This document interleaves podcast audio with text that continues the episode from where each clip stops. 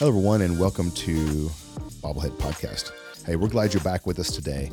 In this first episode, we dive into the idea behind um, difficult times, failures, um, adversity, and how do we think about that? And so we kind of start off talking about that, and we we run down the road of thinking about kids and being a parent, and how do we teach our kids how to have the right mindset when things don't go well, when there are failures.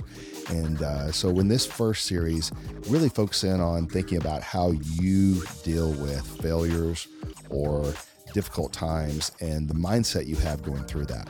So, I uh, hope you enjoy this. Hope you get something out of it. Should be good. Good. All right. Yeah, let's do this. You you want to do it? Yeah, sure. Let's let's do another podcast today. You want to? Yeah, let's do. I say we do a podcast. It'll be fun. Okay, good. So we're going to talk about. Oh man, we'll figure it out. Okay. How are you, Mr. Elliott? You know, I'm doing pretty well. Good. Doing pretty well. It's been a it's been a good week. We um, it's nice to be outside and no wind. We've had Yeah. a bit of a windy few days. Um, so I, I had some. Uh, you hadn't seen this, but I had some work done on the old Tesla this week. Um, a little bit of a cracked windshield from our our friend Winter, Okay. and uh, so we got that replaced. And I went to pick up the car yesterday, and the storm had hit the night before, and the Tesla maintenance place is right by Love Field, and they happen to be tearing up one of the runways, and so they have these huge mounds of dirt and rubble. Which don't think much about it unless there's 40 mile an hour winds. And so it would rain, and then the wind would blow, and it would rain again. So it literally looked like someone dumped water on my car and then dumped soil, like red soil all over my car, and then sprinkled a little water on it. It was so bad I couldn't see through the windshield. That's how bad it was. You know, I, I saw. I think when I left yesterday, I I saw like it looked like your car generally doesn't look look dirty, and I noticed that it looked it looked like it was pretty muddy, It was bad. and and that was probably on the tail end of you cleaning it up a little bit. Um, I uh, I went through before dinner last night. I went to the car wash because I couldn't do it. I, this was not a hand wash. This I had to do Right. with the car wash. And as I pulled up, the guy's like, uh, "I need to charge you twice." Seriously? He didn't. No, I was like, He should have. It was bad. like I feel bad for the car behind me because all the brushes were full of junk and dirt, and oh man. Yeah. You know, that's the way it goes. first world problems, baby. First world problems. Exactly but right. You're right though. It's been a weird, weird spring for weather. Yeah, We've had a little bit of everything. We've had heat. We've had a lot of wind, and we've had some freezing days too. well, they say March comes in in like a lion, like a lion or something like that. Isn't Yeah. that March? And then In like a lion out like a lamb. Or April showers and May flowers. something. ring mayflowers or something like We that. need some some April showers. Yeah, we I really do. Yeah. Yeah. yeah, The lawn's looking a little drab. Yeah, yeah. Which- the lakes are down. Yeah, they really are. And and this is. I don't know if you remember conversations with your grandparents when you were a kid. Like I, I remember, like I jump on the phone with my grandparents, and this is the, the days of the landline, right? Mhm. And like, it was like this obligatory conversation about the weather.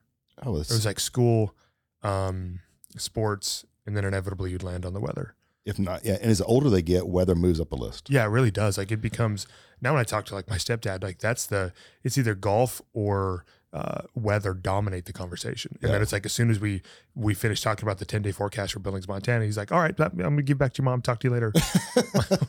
well, I needed some advice, you know. Like, we gave we gave Jamie's parents about two years ago um, one of the little Google Alexa things, you know. And so uh, we thought, oh, that'd be really cool. They would enjoy that and you know play music on it and stuff. No, no. Jamie's dad just probably ten times a day. Hey Alexa, what's the temperature? Yeah, and it's like finally, I think she's saying it's the same thing it was ten minutes ago. you know, and I wonder why that is. I'm sure this is probably a, a way deeper rooted psychological question than we have the ability to answer today. But uh, when you're a kid, you don't care what the weather is because you're going to be outside, warm, cold, or whatever. But you know, as a 40 year old man, like I feel like that weather impacts my life even less than it did. But I'm Yeah, but I'm significantly more interested in the 10 day forecast than I ever was. And the reality is, it doesn't mean anything. It just gives me something to talk to strangers. that and, I- and I think the difference is when you're a kid, you run outside in shorts and a t-shirt, no matter what temperature it is, and then after you're so cold and miserable, you come back inside to try to warm up and get a coat. And now I think as we get older, we are wiser and we like, what do I need before I go out? Maybe that's what it is. But I- then we I just go, uh, what do we go? Like garage to garage or like garage to valet or something like uh, again like Yeah, so so we we may experience seven to ten seconds of discomfort as we as we leave our when I when I roll to- the window down to sh- to show my little card so that the gate will come up at the the underground parking garage, it seemed cold. Yeah, I promise for our listeners or viewers, like we're normally not this douchey. Like I realize we sound terrible right now, but um, you know, these are just conversations that I think dominate your life as you get older. I'm I'm afraid that uh, there's a little truth in it, but Oh you know, man, whatever. yeah, and you know, we we've just been, you know, working like fools around the Marceau household, man. Just, It's you know I wasn't going to bring it up, but now that you you, have, may, you may as well, man. you guys you guys go through more changes than any family I've ever known. Like seriously, what you guys can pack into a month, it's most people's year. it It's really amazing. is. Yeah, it really is. And some of it's good. Yeah, yeah, the majority of it's good. You know, and obviously we had last week was rough. You know, we ended up having like one of our dogs got killed by a car, which you know is always a rough situation. Um, but you know, like the family becomes closer as is you know as a result of those types of Mhm. situations. But then amidst that turmoil, we're like, you know what, we should just go ahead and sell the house. and, oh, and, and We've only put it- been here a few months. Let's let's kill. There's too many bad memories. right and and love the place. I literally could die in that house. But you know, the referring invest- to the, referring to the, for the listeners that have been listening to us, Marcel Ranch. Marcel Ranch, right? Which, you know, being a rancher is so woven into the core of my DNA that this is like we're talking about a, a precipitous shift, and and uh, you can take the boy off the ranch, but I don't know if you can take the ranch out of the boy type AKA situation. A- AKA tax shelter. I digress. Yeah, yeah, no kidding. the thing I'm going to miss most about that place is the ag exemption for sure, but you know, really a killer, you know, kind of investment opportunity. And so you're like, let's list the house, but let's not list the house. Let's put a cash offer on another house, right? So then mean, we just Let's double get, down the let's pressure. get the cart ahead right. of the horse. Let's yeah, just slap ahead of the horse. Yeah. And so, you know, then you get to do all the things to to stage a home for sale, My which is about as much fun as like bamboo shoots underneath the fingernails, you know. So yeah.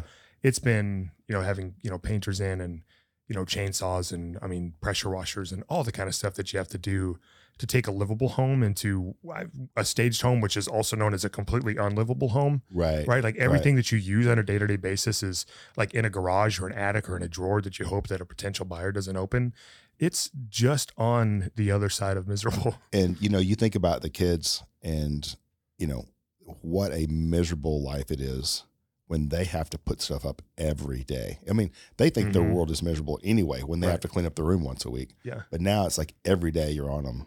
Yeah. That's not fun. I, you know, I I don't remember. We didn't really move much when I was growing up, but I can remember doing that and just being miserable. Going, I why are we doing this? Right. And especially when you're so like fraught with teenage angst anyway, like you're just mad at the world, right? You can't even tell, Sure. you, you don't even know why, but you're just mad. You hate your parents, you hate everything. And then so you combine that with the external pressure of having to do something that you don't want to do when again as a teenager you don't want to mm-hmm. do anything that Yeah. you don't want to do. Yeah. So it just it just makes it worse. But you know, in in the middle of all this again, you know, like the family gets tighter knit, and you know, you start to kind of look for the next opportunity. And you know, we've been to the house, and everybody's super excited and picking out rooms, and Yeah. you know, all of, all of that kind of stuff. So there's certainly you know growth within that struggle, and you know. Again, you talk about a, the ability to find a perfect segue into a topic for the day, and I think Yeah. that's what we're going to go into. Is Perfect. um, you know, I, I think throughout life, you know, you you kind of move from struggle to struggle, right? And I think we end up using that word as a pejorative, and and I think it's a bit unfair because you know struggle may dominate our lives, but there's so much positivity rooted in it. Mhm. So I think kind of loosely the topic for today is you know the growth is in the struggle type thing, and Right. being able to identify that as you move through life and and pick out the good in the middle of what is seemingly bad. You know, we, we talk a lot. In fact, that you know, the, the whole really purpose in this podcast is a lot of it deals with with mindsets. Mm-hmm. And to me, one of the most predominant mindsets that can change someone's life is this mindset. Yeah. And that is the idea of, um, and we've talked about on the podcast before, but adversity is how do we handle adversity? Um, what do we do during adversity? What happens? What do we think about? And that really determines our growth as a human Oh yeah. you know, not just, I mean, you can break human down to specifics of professional, you know, family, personal, you know, all those things. But the reality is, nothing, we don't become better men, better women, better people unless there is that adversity. Yeah. You know, and, and it changes so much. And again, I, I know we're going to dive deep into this topic, but it changes so much as you evolve and mature, right? Yeah. And I think just the ability to identify a struggle for what it is and then start to, you know, kind of explore the positive aspects of what it can bring to your life. And you know, you talk about the teenage angst. You know, like these these kids are in the middle of something that's rather acute, right? Mhm. We're moving homes, right? And and to them, and again, thank God this is the biggest struggle that they know is Right. is that we have to put away a toothbrush when we go to school in the morning. Mhm. You know, but then you know on the tail end of this thing, they're gonna move back into town where they're closer with their friends. They're going to be closer to the sports. They're going to be you know in a in a bigger house in a in a quote unquote better house. You know, and so. It's, and then as you move throughout your life, you start to be able to, I think, easier more easily identify those types of situations and Yeah. look for the growth in it. Yeah. Yeah. You know, it's funny. You were talking earlier about, you know, upset, pissed off teenagers. And it makes me think about probably one of your favorite bands and mine. And that was who turned being really upset at their parents and life and everything else into money better than Blink 182. All the small things, man. All Yeah. the small things because, you know, they did really well when they were Mhm. talking about that. And then whenever they, everything got good and they had money and they started singing about love, it, the, Just the album flopped. just didn't sell. Flopped it just didn't work. So you ha- so I think you know for the first part of the podcast, I think the takeaway is be really upset, miserable, and you go far in life. Be like Blink 182. Be, And, be like Blink and, One Eighty Two. and I will say this is completely unrelated that by far their best album is Take Off Your Pants and Jacket. Just start to finish a, a, a true a true gem. A, a ballad of hate. A ballad of teenage angst sang by by dudes in their early 30s. yes, yes, yes, yeah. Where they are they've got more tats than they have skin, right? Hey, now let's not go into that. I was going to go eyeshadow. But they, but, But- you, yeah, but eyeshadow. Did they do eyeshadow? I think so. Oh, that's Right? it. That bothers me. I don't know. I don't hope not. I don't know. I, That makes Sophie, me think different. Sophie, give th- thumb up or thumbs down. Do you know if Blink? That's that's not from your era, is it? She, I don't think she's too young You for don't know who that is, Yeah, right? But yeah. uh, she's wearing a, a Nirvana shirt today, Right. man. I figured she would at least know Right, at least know those generations. So anyway, sorry, I got completely off subject, but you know, it is it is true that you know the things that we go through, especially when we're teenagers, that you know when we have a bad day, right? Things don't go as we want them to, and so we tend to think that, man, my life is not as good as the next person, right? And what we don't realize is during that time, we're learning more than we did the previous six months when everything went great. You know, I, I know a lot of people talk about, and I, I've mentioned this. You know, I've had a really good childhood, and there's I'm very, you know, was very settled and, you know, great home and all those things, and there's a lot of great things to that. Um, but because of that, I didn't learn about adversity and how to deal with it until I got away from home. You know, so I'm not saying that you know I wish mom and dad would have, you know, made things harder for me or made it difficult or been crappy parents or whatever. But um, you know, I think we all hit a point in life where things aren't going well, and we have support, but we don't have we have a safety net, but we don't always have support. And when you go through those things, you have to go through them. It's it's it's kind of like grieving, um, or a breakup or whatever you've done. Is you know at some point in time it's going to feel better, Mhm. but man, it hurts like heck right now. And and all you want to do when you're going through that is stop the hurting. It's like I've always talked about a stomach ache. You know, it's one of the worst things in the world. When you have a really bad stomach, you can't think about anything else. And the first thing you think is when you're going through it is, man, I'll never take for granted not having a stomach ache again. You know, just being, just being a normal person without a stomach ache would be awesome right now. And that's what I live for is to not have a stomach ache. And then stomach ache goes away and you go about a day of being really thankful and then you don't think about it anymore. Yeah. Right.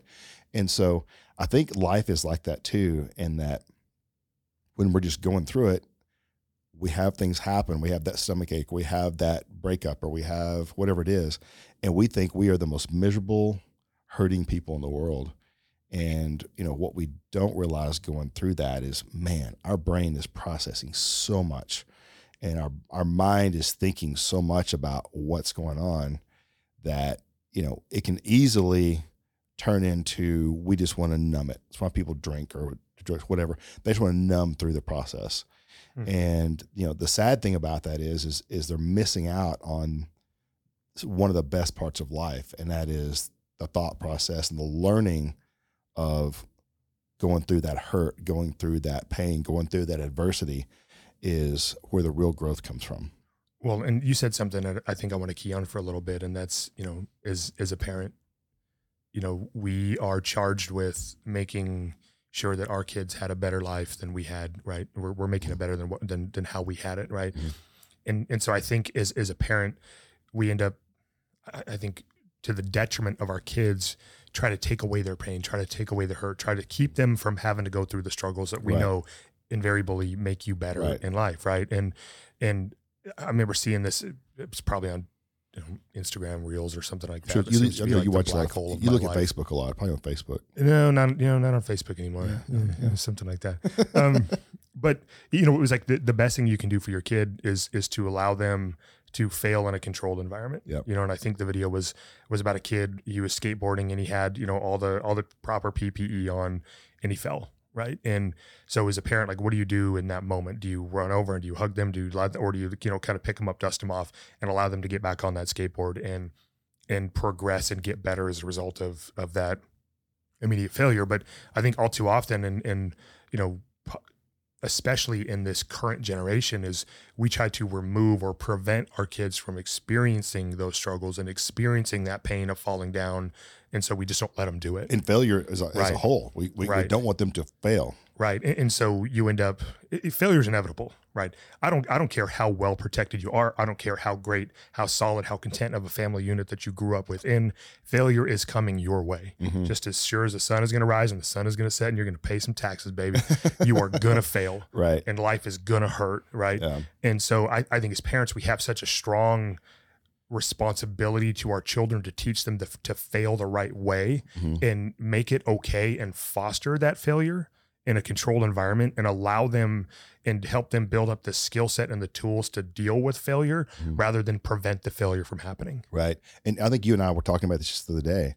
And the idea is, is that to allow your kids to fail while they're under your roof Mm-hmm. so that you can teach them those things about adversity. Um, you know, if, if that doesn't happen till they're out from under your roof, they lose, you know, the safety net as a parent can still be there, but the security and the, the mentorship isn't there.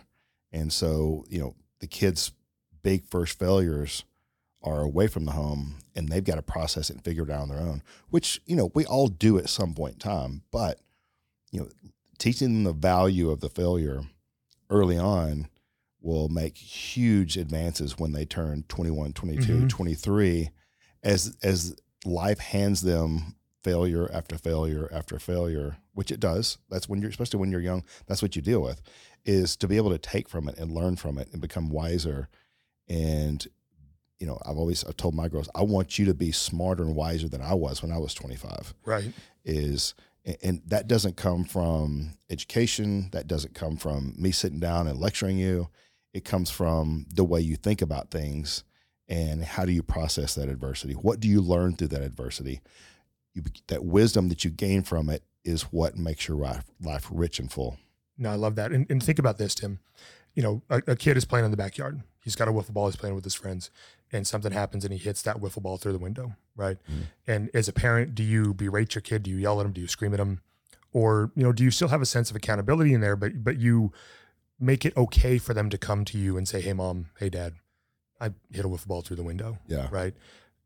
So the next time that happens in the backyard, they're going to say, "I don't know what happened. A bird went through it." Right. right And so now you're laying the foundation for failure means I need to cover this up. Failure is bad. right Failure needs I mean I mean I need to hide. So then fast forward to when that kid is 16 and maybe it's the first time he or she has drank, made a mistake and, and they Mhm. chose they, they chose to drink.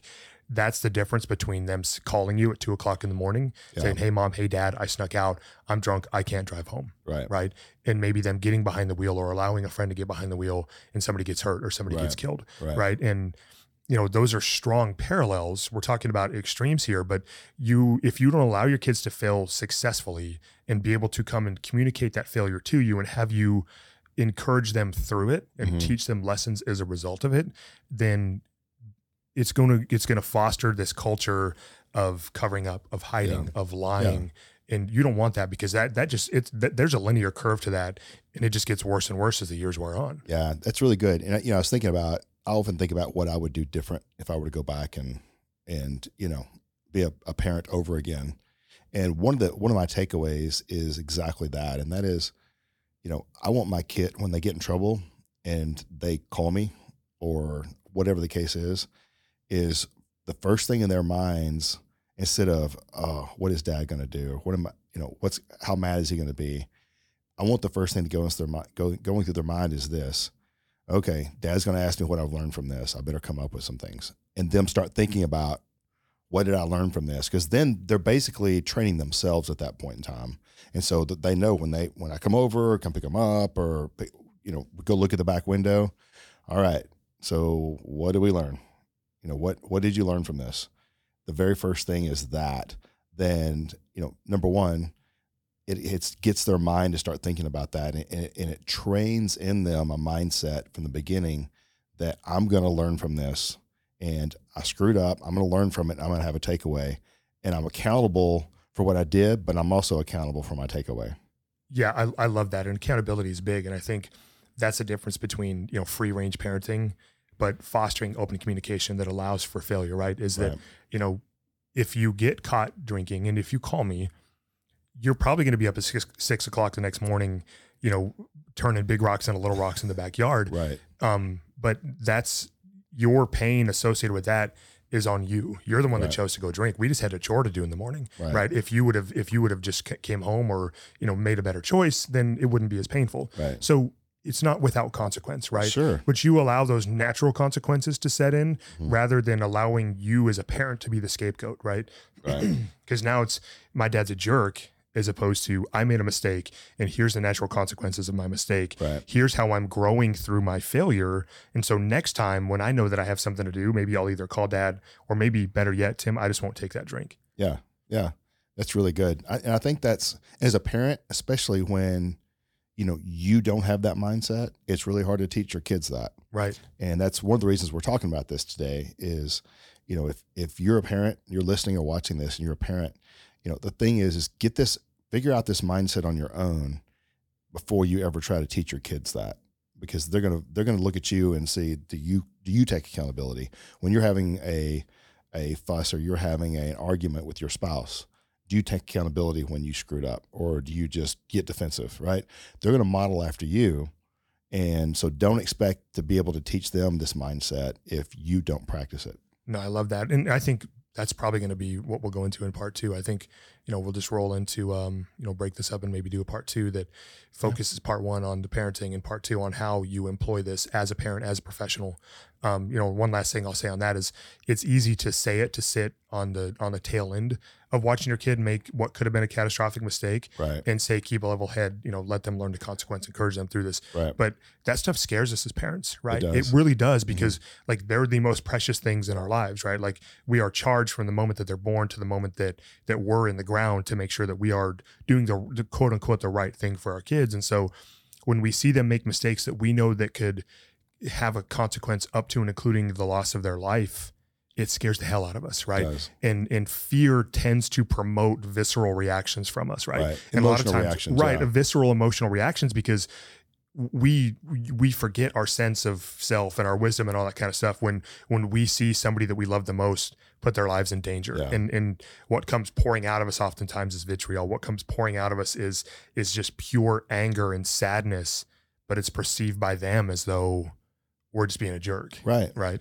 Um, you know, one last thing on that from the parent side. One thing that I wish I would have done, and I thought about this about a year ago, is because we often make decisions emotionally in the heat of the moment, is and they're not always the best decisions, i.e., the majority. um, is when you're not in those situations to think ahead and think about as your kids are growing up, you know, at different ages, how am I going to handle their failure? How am I going to handle them getting in trouble? Doing things that I ask them not to do, whatever whatever those things are, literally list those things out. And I'm not a big write down guy, but create a playbook for you and your co-parent, your spouse, whoever, right, together to say when these when something like this happens, what how are we going to handle it? And literally write down a playbook. And so when those things happen, you can turn to your phone or whatever and go, okay, I'm emotional right now, but what's my playbook? And to stop and it, it, just reminds you of okay what are we going to get out of this? What do we want them to learn? And how do we want to teach that? Instead of it being an emotional trigger it's going to the playbook and going okay well, good news is we've already thought about this. We've kind of role played this, how we're going to do it, step one, step two, step three. No, I love that, and, and I think until you can get to that playbook, um, we we've made one music reference of Blink One Eighty Two, so I'm going to make another to wrap it go. up. And Here we go. it's Mr. Keith Whitley. He's when he he said, "You say it best when you say nothing at all." Yeah, right. Say nothing Right. at all. Say nothing at all. Yeah. Th- because those words that come out of your mouth, you're oftentimes going to regret it, Right. and it's going to be detrimental to helping your kids grow in this moment. Yep. So, turn your ass around and walk away. Right. And the first words you say are going to be the ones they remember. Right. And are probably the worst words that are going to come out of your mouth. Yeah. So what I will say is it's been a good episode. What I will say is that um, you should go to YouTube and smash that like and subscribe button. You should go to LinkedIn. You should go to Instagram and give us a like and a follow up and a thumbs up and a retweet and all that kind of stuff. And uh, help us know and let us know how we can make this thing better for you. I like it. I like how you played that up. That was nice. Yeah. You know what, Tim? It's all the small things. it's all the small things. There in a nutshell is Davin Marceau. yep. well done, sir. I like that. I appreciate that. That's Yeah. a good place to stop this. Like we'll right do. now. Let's. I look forward to part two. yeah, let's do it. All right, man.